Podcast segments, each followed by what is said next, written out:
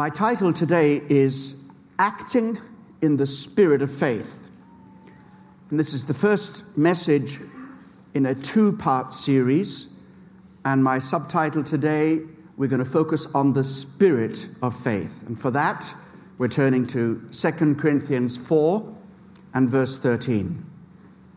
It says, And since we have the same spirit of faith, according to what is written, I believed, therefore I spoke. We also believe and therefore speak. When we talk about faith, very often we focus on the Word of God. That's very important because faith comes by hearing God's Word. And there's a whole movement over the last 30 or more years called the Word of Faith movement. And they focus on the word, and that's a good focus. But when we understand that the word of faith is God's word spoken from a heart of faith, we ask, how does that actually happen? Is it merely a mechanical repetition of Scripture? Is it merely finding a proof text that answers to any need that we find ourselves in. And there is a promise for every need we have. But is there more to it? I believe we're not, we should not just speak about the word of faith, but also speak about the spirit of faith. Because you can quote the word without the spirit, and you can yell and shout as much as you please, but if you're quoting the word without the spirit, you remain powerless. Not the word, but you remain powerless. Or you can be so focused on a word that you think is absolutely applicable to you that you can be misusing Scripture. You can be missing its context. You can be missing its application in the overall purposes of God. So, if you focus only on the word without the Spirit, you can be misusing the word and trying to use it in a way that God never intended you to use it. Because everything that you do and say in faith must be from the Holy Spirit. It must be initiated by the Holy Spirit, directed by the Holy Spirit, and energized by the Holy Spirit. Because if the Holy Spirit isn't in it, then we're going to get nowhere. We can be tempted to try and use the power of God in a situation where God is not working in the way we think. Because without the Spirit, there can be no release of God's power. And God only gives power for what He is doing. If God's not in it, forget it. If He isn't doing it, we cannot do it. And any attempt to will be fleshly, will be acting and speaking in presumption. Because if God has not commanded it in that situation, then he's not in it. And if we push this too far, we can actually become motivated by the wrong spirit, the wrong attitude, not the spirit of faith, not the attitude of faith, which is surrender to God's will, but in the, the attitude of demandingness, trying to get, and using the promises of God for this, trying to get what we want rather than what God is actually giving you at that moment and in the way He wants to give it to you. Push it further, and you are actually in danger of using uh, the totally wrong spirit, open to the devil's way of getting what you want and compromising God's will and God's glory. We'll see all of this in a moment when we look at Jesus' temptations. But for now, let's stay with 2 Corinthians 4 and make some observations. Many people think that faith is all about getting what you want from God. And if you want a big thing, you've got to have big faith and a big scripture. You want a small thing, small faith and a small scripture. But faith is about a relationship. It's not a mechanical, intellectual, or non relational thing. That's why I believe that the New King James Version should use the big S rather than the small s for the spirit of faith. Did you notice that? I'm reading from the King James, New King James. It says the spirit of faith, small s, meaning the attitude of faith. And of course, we must have an attitude of faith. Our mind must be full of faith and we must be thinking God's thoughts and we must come to God with the right attitude. But I believe the Apostle Paul is not just talking about an attitude that's in us, but an operation that comes from the Holy Spirit. So I believe spirit of faith should be with a big S for the Holy Spirit. Because when you read the whole of the chapter, you find that it's all about divine supernatural faith, supernatural confidence, not just what we can do, but what God alone can enable us to do. Not just getting stuff that we want for this life, but being prepared to preach and to proclaim the word of God when life is tough, when we're suffering, when we're being persecuted, and even as Paul, when we are in danger of losing our lives. And at such a time as that, when we are being fiercely opposed, we keep on preaching, we keep on proclaiming, and uh, because we are not living for this life, we're living for the life that is to come. And in that context, 2 Corinthians 4, the Apostle Paul goes on to talk about resurrection. The resurrection of the body is our hope. If our hope is for this life, we'll be looking for what we can get from God. But if our hope is for the resurrection, we'll be willing to give to God, even lay down our lives for Him, because we're not living for the blessings of this life. We're living for the hope of that better life which is to come. And the quotation that Paul is using from Psalm 116, if you go back and read it, it is talking about David, who has come to a near death experience and he's trusted God all the way through. He hasn't always been wonderful. There's things he said he shouldn't have said. But basically, he said, even when I was saying the wrong thing, I had a confidence in God. Paul takes that, I believed, therefore I spoke. And he's talking about how we can lay hold of the purposes of God and remain faithful and confident in him and overcome the devil under difficult circumstances. In a moment, we're going to look at how the spirit of faith operated in Jesus' life in his temptation. We find him believing God and speaking with authority. The devil would have loved to come and destroy Jesus, but Jesus took care of that with the word of God and the spirit of faith. The devil, if he couldn't destroy Jesus, would have wanted to neutralize him or divert him from his mission. But Jesus stood firm in the spirit of faith.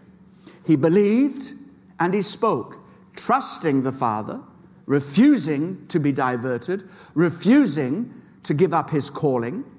In fact, he refused even the comforts of present day things, choosing rather to glorify God rather than seek his own comfort. Let's read Matthew 4, verses 1 through 11.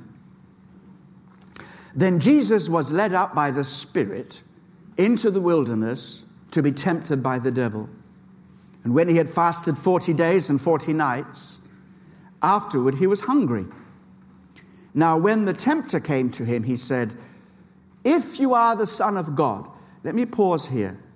I want to let you know that in the original, this isn't if you are, and maybe you are, maybe you're not. This is if you are, and you are. So we can translate it since you are the Son of God. Let's do it that way. He said, Since you are the Son of God, command that these stones become bread. And he answered and said, It is written, Man shall not live by bread alone, but by every word that proceeds from the mouth of God. Then the devil took him up into the holy city, set him on the pinnacle of the temple, and said to him, Since you are the Son of God, throw yourself down, for it is written, he shall give his angels charge over you, and in their hands they shall bear you up, lest you dash your foot against a stone. Jesus said to him, It is written again, You shall not tempt the Lord your God. Again, the, t- the devil took him up to an exceedingly high mountain and showed him all the kingdoms of the world and all their glory. And he said to him, all these things I will give you if you will fall down and worship me. Then Jesus said to him, Away with you, Satan, for it is written, You shall worship the Lord your God, and him only you shall serve. Then the devil left him, and behold, angels came and ministered to him.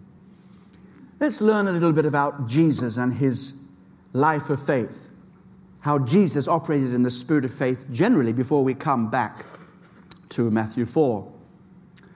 Jesus lived a perfect life of faith. Faith being confidence in the Father's character, confidence in the Father's word. If God says it, that's it. And it means that you are prepared to trust God in every situation and trust God's word, even when the working out of that is not very comfortable and you have to go through many difficulties. Jesus had authority. He was anointed with untold power, which he could have used to do anything he wanted, have anything he wanted. But faith is not about getting what you want, it's about believing God for his will to be done, for his kingdom to come, for his purposes to be fulfilled. And not just believing that, acting accordingly acting in the spirit of faith. Do you notice that Jesus never demanded anything for himself? He never used one miracle for his own personal advantage. He never stepped out of line to get what he wanted. And he always submitted to the Father's greater purposes. He only did what he saw the Father doing. He only said what he heard the Father saying. He was passionate, you see, about the Father's will, never stepping out outside of the Father's directives. And these directives didn't come just in email format or some kind of special messenger delivery service. These instructions came out of close communion and intimacy with the Father. John 5:20 says, "For the Father loves the Son and shows him all things that he himself does." Can you see the relationship of love that exists between the Father and the Son? And that's why Jesus spent so much time communing with his Father. Faith is all about intimacy with God. The Father speaks, the Son listens. The Son believes. The Son acts. The Father reveals His will. The Son surrenders to the will of the Father, not in a sense of subordination with the Father and Son being equal, but nevertheless, faith is about surrender to the great plan and purposes of God. And this kind of faith is seen at every point in the gospel stories. We can think about it in the times where Jesus worked great miracles of power and authority, but he was acting by the Father's compassion. He was moved with compassion and did things that revealed the Father and fur- furthered the Father's purposes. But I also believe that the life of faith in Jesus is seen perhaps even more clearly when Jesus was facing difficulties, a difficult situation of opposition when he was in a time of trial, a time of testing, a time of rejection, a time of suffering, even death, and in a time of temptation. You know, this is very encouraging to me because it means the closer you get to the heart of the Father and the more intimate you become with Him through Christ by the Spirit, the more you will be in the place to be able to hear and see what He's doing In which case you'll be in the best place to discern what the Father is doing, and you will be more likely to be able to move genuinely in miraculous power. When people pray for the sick, it's not just some kind of blanket prayer. We have to discern what the Spirit is doing and flow with the Holy Spirit. And so, the more intimate you are with God, the closer you are to Him, the more you're going to hear His voice, and the more you will have to offer to the lives of other people, the more power of God will be revealed in you because you will be flowing with God's will and God's purpose. But this means that we have to be extremely sensitive to exactly what the Father is doing and what will bring him most glory. And that doesn't always mean getting what you want. We could say that faith is trusting God enough to surrender to His will, especially in difficult times, and acting accordingly. That's the real spirit of faith at work. So let's have a look at this in this temptation story. We see that Jesus was led into the wilderness to be tempted by the devil. This tells us something. I, I, I wonder really who was attacking whom. Because it's clear that the devil wanted to come against Jesus, but Jesus was thrust out to meet the devil, and really the devil comes off second best. So this is Jesus searching out the devil and serving notice on the devil. But it is a real temptation. And uh, the gospel writer shows us that this first temptation, anyway, came at a very weak point, physically speaking, in Jesus' fast.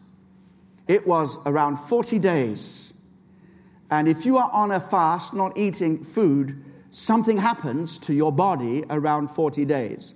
Medically, as I've, I've looked this up, from around 21 days right the way through to 40 days, maybe 50 days, there is a period when your body starts to fight back and send very strong signals feed me, or you and I are going to part company. And uh, this, when he says after 40 days Jesus hungered, this isn't the, the kind of um, little stirrings you feel here, the kind of little gnawing feeling when you've missed breakfast and it's already a bit late for lunch. That is more like your appetite. When you've been on a long fast, actually, that initial appetite and, and, and, desire for food, and with your body is saying, it's, it's breakfast time, feed me, it's lunchtime, feed me, that dies down after a few days. And for the, for the rest of that fast, you are hungry, but it's not that real conscious sense in your body because your body then kicks into another mode and starts using up various ways in which you've stored energy. We won't go into that right now, but you know, do you eat your fat? Anyway, all right. So, but then when that's done, the body says there's nothing else, no more reserves so the body fights back by giving you a very strong craving for food. And it is very dangerous to deny that craving at that time. The hunger that comes back is a survival mechanism of your human body. And Jesus was at that point. When he was hungry, it wasn't just he's missed breakfast. This is now his body saying, Feed me or you're going to die. And so at that point, the devil waited to that point of physical weakness to attack Jesus and tempt him to have breakfast. But also at this time, Jesus would have been very strong spiritually. 40 years of communion with the Father, 40, 40 years, 40 days of communion with the Father. If you fast for 40 days, it seems like 40 years, that's for sure. 40 days of fellowship with the Father. And therefore, he was directed and empowered by God to face the devil. He could discern in a flash every subtle, deceptive temptation coming from the devil. And he was forewarned and forearmed with the word of God to fight at every level. In the same way, when God allows us to be tempted, don't think that God doesn't allow us to be tempted. The Bible says in 1 Corinthians 10 that when we, James, when we are tempted, we're not tempted uh, by God, we're drawn away by our own lusts in James. But in 1 Corinthians 10, it says that God will not allow us to be tempted above what we're able, and He will always give us the ability to pass through and be victorious in that temptation. So this tells us that all of this is in the hand of God. But the devil waits his opportunity. That's why we got to be ready to know where our weaknesses are. Maybe it's when we're feeling physically low, maybe it's when we're feeling emotionally low, and when we're most likely to yield as a result of that weakness, whether it's physical, emotional, or moral. And we need to build our defenses in advance, but always fight with the spirit of faith. The first temptation was all about the temptation to abuse the power of God. That's the first temptation. Verse 3 Since you are the Son of God, command that these stones become bread. But he answered and said, It is written, Man shall not live by bread alone, but by every word that proceeds from the mouth of God. No miracle is ever about abusing the power of God. It's always using the power of God by the direction of the Holy Spirit so that God is glorified and his purposes are furthered. That's why we must always ask the Father, in what way does He want to be glorified? Whether it's in an answer to prayer that gives us what we want, or in a way that may, for, may include some form of denial so that God may be glorified. And this takes the kind of wisdom and discernment that only come from intimate fellowship with the Holy Spirit. Next week, in the second part of this message, I will talk about wisdom, moving in the wisdom of the Spirit. But it takes wisdom to know and to discern in a situation what God is doing. But certainly it means this you can never use the power of God according to your own will, your own purposes, or your own comforts. You can only surrender to the will of God. And every attempt at showy, self glorifying, egotistical methods of, of, of, of, trying to uh, use the power of God draws attention away from God. And often all that's left is a display of human, human ego, not a genuine showing of God's power. And this kind of thing results in a fleshly form of hype making false promises to people. I tell you, God's going to do a mighty thing in your life. What mighty thing? He's going to heal you. I declare you healed in Jesus' name. Hallelujah. Let's have some testimonies.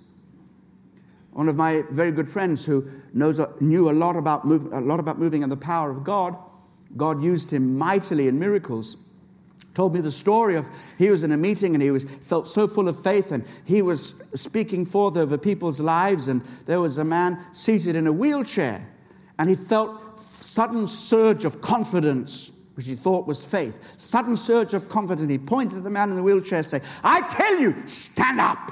And the man said, I can't. He said, I tell you, in Jesus' name, stand up. He said, I can't. What's the matter with you? I tell you, God is healing you right now. Stand up, stand up.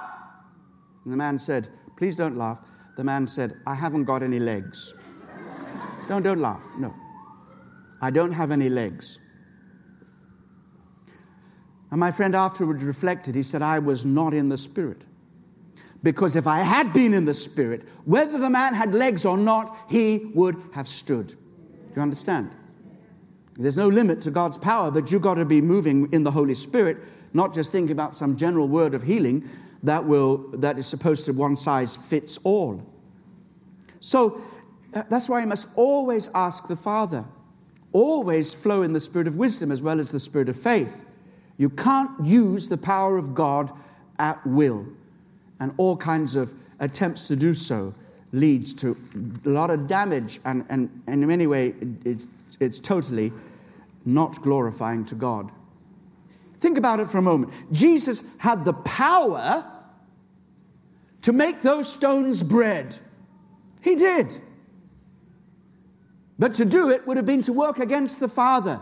Jesus was not about to take suggestions from the devil, but he left the timing and the manner in which he was to break his fast up to the Father. To put it in modern English, he said, No way, devil, I'm not going to breakfast with you.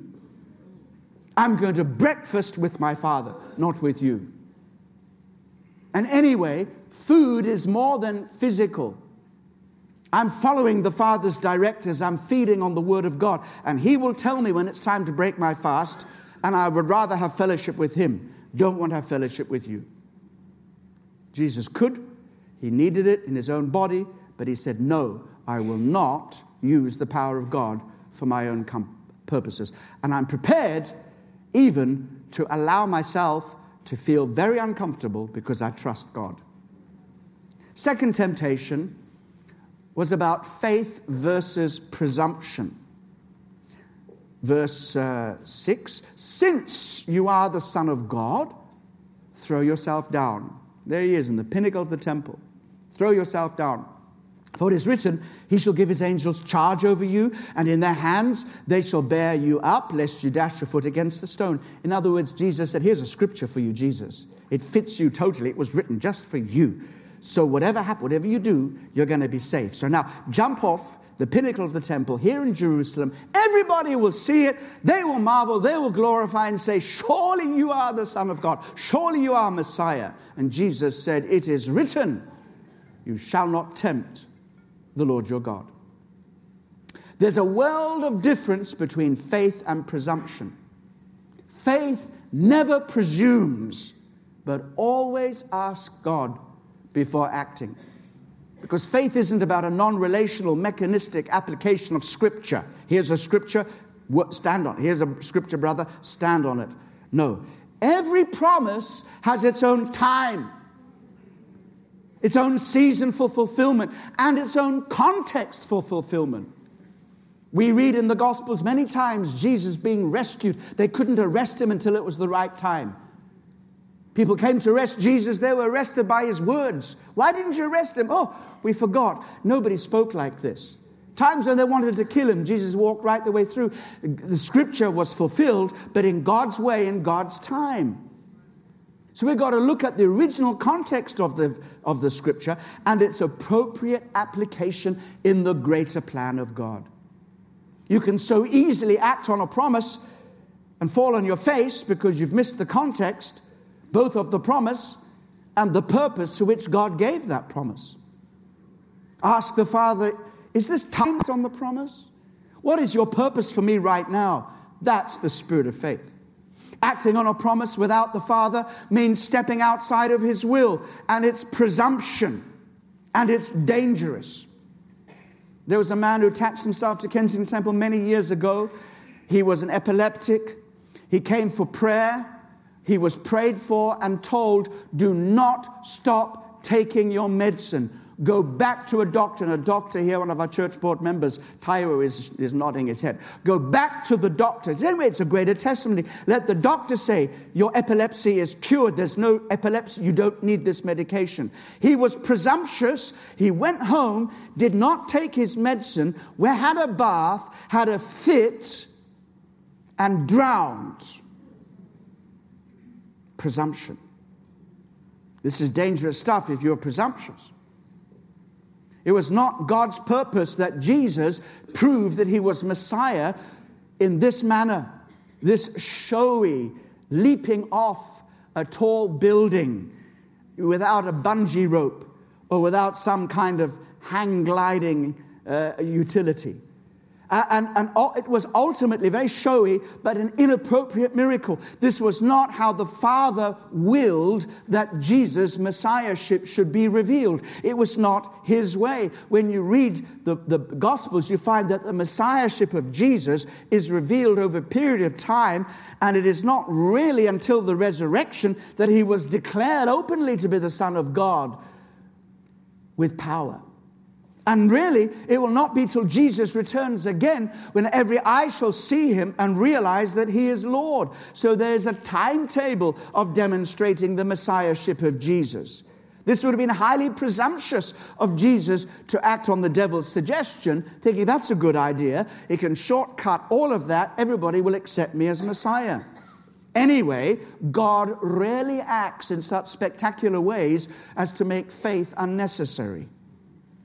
Faith is always necessary. Miracles are never given to replace faith.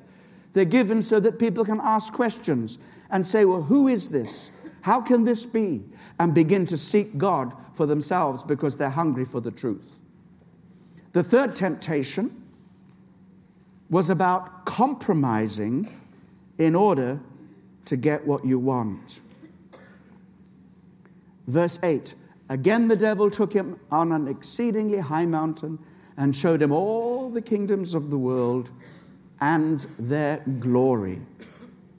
And he said to him, All these things I will give to you if you fall down and worship me. Now, the devil isn't using some subtle insinuation about attacking Jesus as his physical weakness. Neither was he quoting scripture in the hopes that Jesus would step out of the plan of God and claim a promise for himself. Now we really get down to it. Every temptation, when you trace it right back to its roots, is all about this.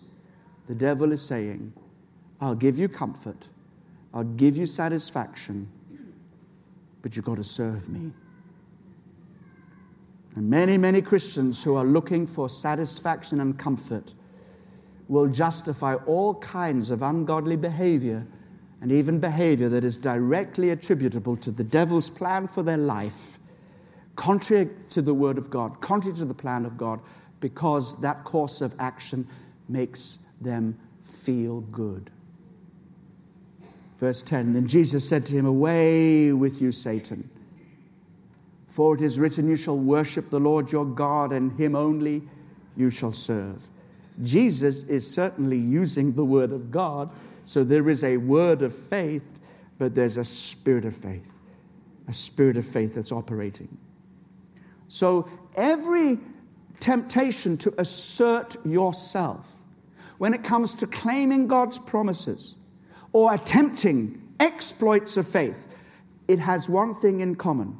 Every temptation is to compromise your commitment to live for God to love Him, to pursue Him, to worship Him alone, no matter what the results, no matter what the outcome. That's the kind of faith that we need in today's generation. Not faith is about getting stuff from God, but faith that says, I'm going to serve God and there's going to be miracles and wonderful things happen on the way. But the bottom line is, does this bring glory to my Father? Is this part of His greater plan? not just seizing on a promise that we enjoy and demanding that God fulfill it.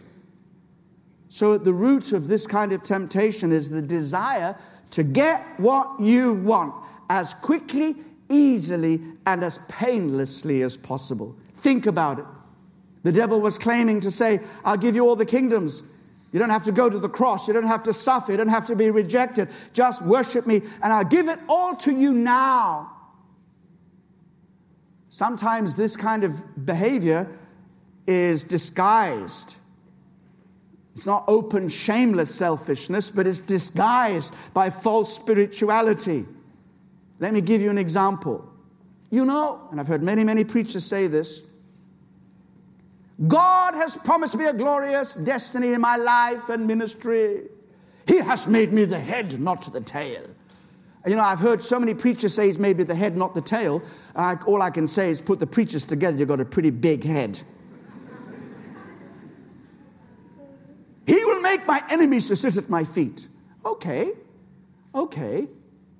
Some of those promises are good, but, but when we're looking at them so that we become something, so that we become great, we've forgotten what Jesus said. If you want to be great in the kingdom of God, you've got to be the servant of all.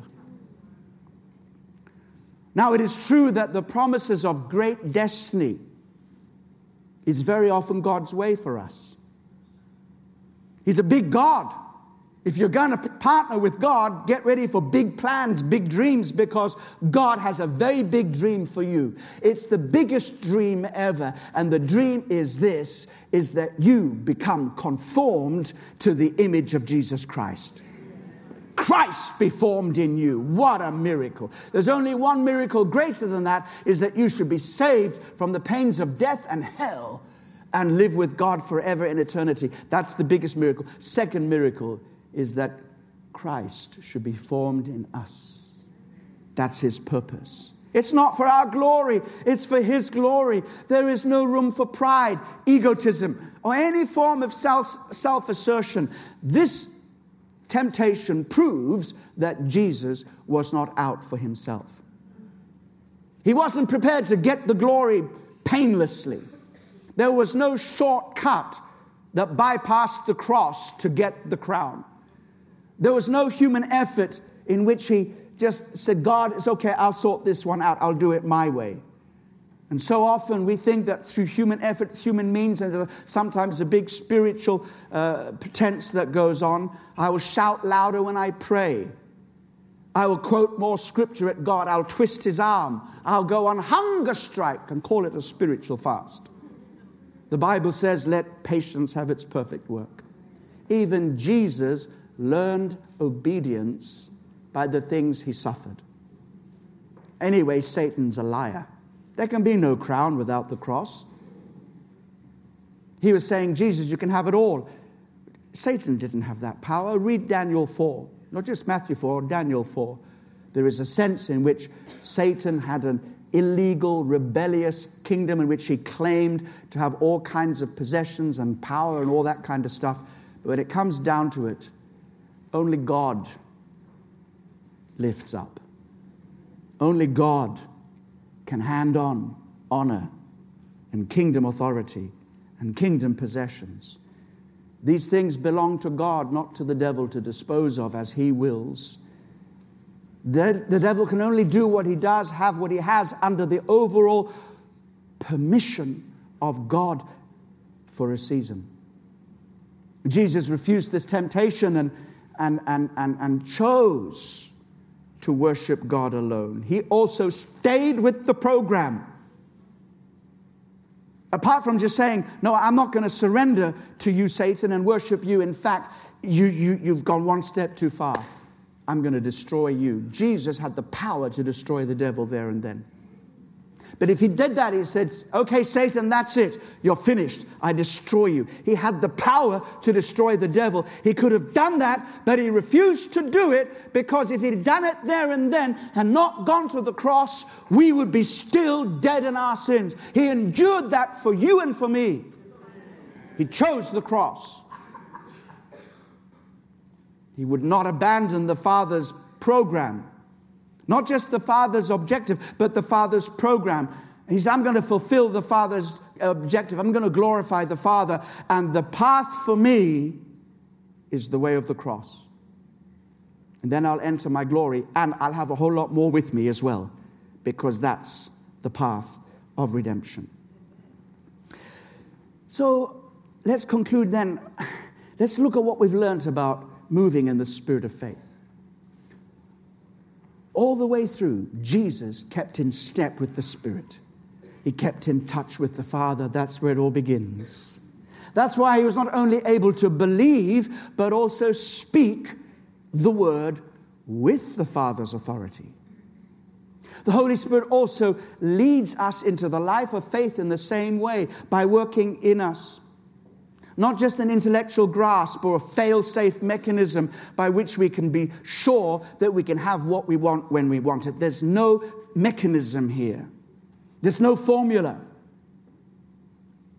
As a, a scuba diver, we have to know our equipment very well, and we have a regulator which dispenses air for us to breathe underwater.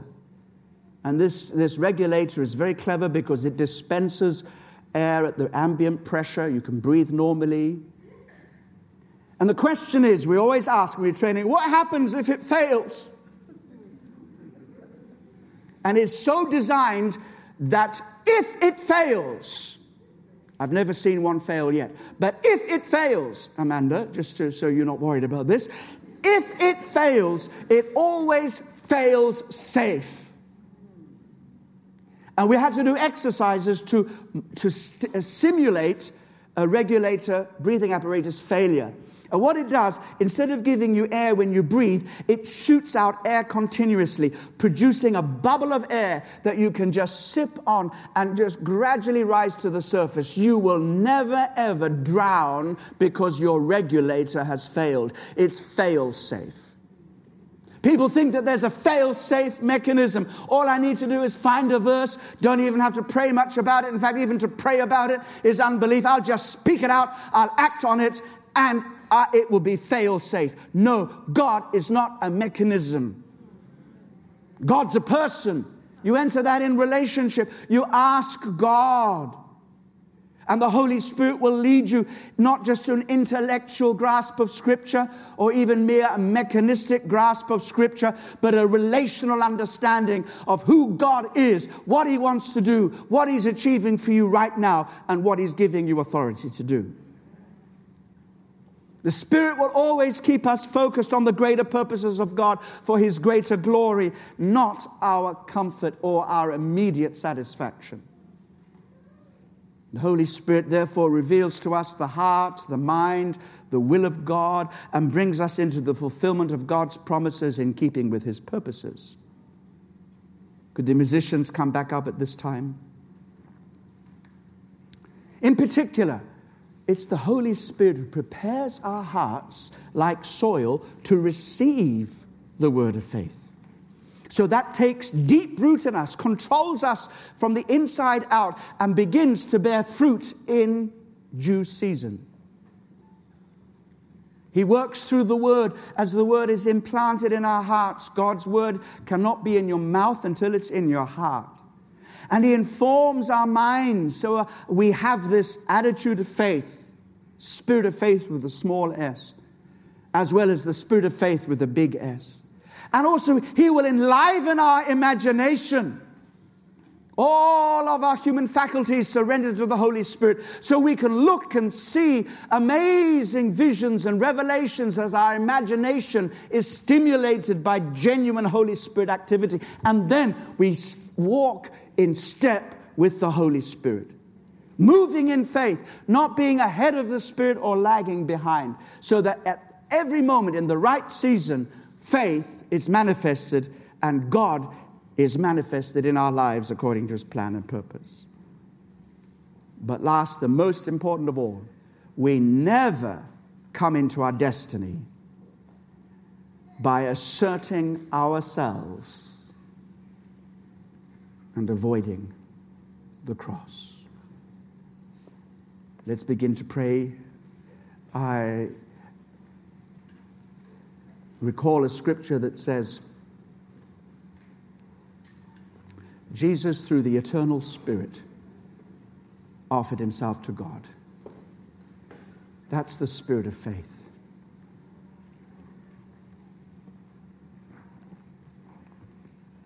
Father, in Jesus' name, we thank you for every good thing that you've promised, and we know that not one of your promises will fail.